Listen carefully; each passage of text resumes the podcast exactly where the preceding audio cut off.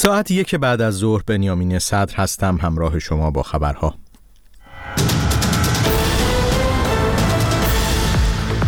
گزارش تازه فریدام هاوس می‌گوید که ایران همچنان یکی از کشورهای غیر آزاد دنیاست.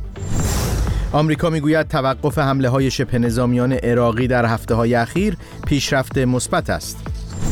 پنجاه تن در آذربایجان غربی به دلیل دعوت مردم برای شرکت نکردن در انتخابات بازداشت شدند.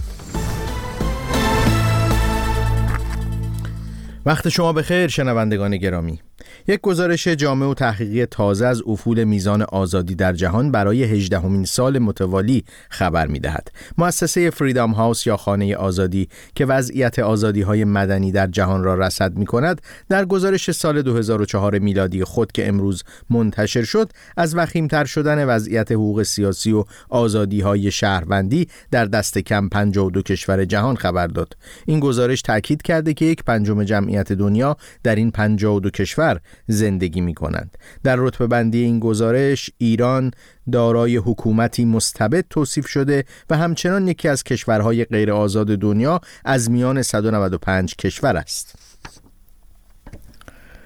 یک مقام وزارت امور خارجه آمریکا با ابراز نگرانی عمیق از آنچه طیف گسترده از فعالیت‌ها و تهدیدهای جمهوری اسلامی در منطقه خواند متوقف شدن حمله ها به نیروهای آمریکایی در عراق در هفته های اخیر را تایید کرد. ویکتوریا تیلر با تاکید بر مثبت بودن این تحول یادآور شد که حمله های حوسی های یمن به کشتی ها در دریای سرخ همچنان ادامه دارد.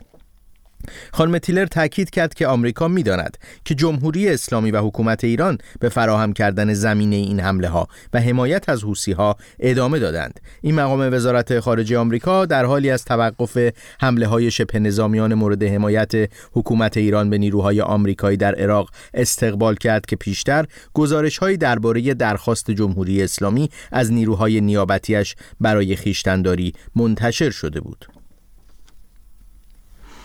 فرمانده انتظامی آذربایجان غربی چهارشنبه نه اسفند از بازداشت دست کم 50 تن از گردانندگان صفحه های مجازی در این استان به دلیل آنچه اقدام به تشویش اذهان عمومی و دعوت مردم به مشارکت نکردن و تحریم انتخابات خواند خبر داد. رحیم جهانبخش همچنین هشدار داد که انتشار هر گونه محتوا به گفته او در فضای مجازی که تنشزا باشد جرم محسوب می شود این مقام انتظامی جمهوری اسلامی در حال این هشدار را مطرح کرده که علی خامنه ای رهبر جمهوری اسلامی در همین روز یعنی چهارشنبه خواهان افزایش مشارکت در انتخابات مجلس و خبرگان رهبری شد. در روزهای گذشته بحث های بسیاری از سوی کاربران شبکه های اجتماعی فعالان سیاسی و مدنی درباره تحریم و شرکت نکردن در انتخابات در داخل و خارج ایران مطرح شده است.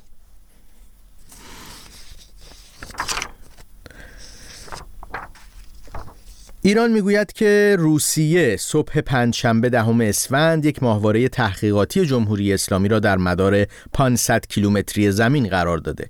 بر این اساس ماهواره پارس یک به وزن 134 کیلوگرم و مجهز به سه دوربین با کمک یک موشک سیوز دوی روسیه راهی مدار شده و در زمینه های برداری و زمین شناسی فعال خواهد بود. الکساندر نواک معاون نخست وزیر روسیه دیروز در نشستی با کمیسیون همکاری های تجاری و اقتصادی با ایران از برنامه فرستادن ماهواره‌ای که کشورش برای جمهوری اسلامی ساخته خبر داد. این در حالی است که عیسی زارپور وزیر ارتباطات جمهوری اسلامی ماهواره را 100 درصد ایرانی توصیف کرده بود. روسیه در سال 2022 هم ماهواره سنجشی خیام را برای جمهوری اسلامی ایران در مدار زمین قرار داده بود. در سالهای اخیر و به ویژه از زمان آغاز جنگ اوکراین همکاری های علمی و نظامی تهران و مسکو دو چندان شده است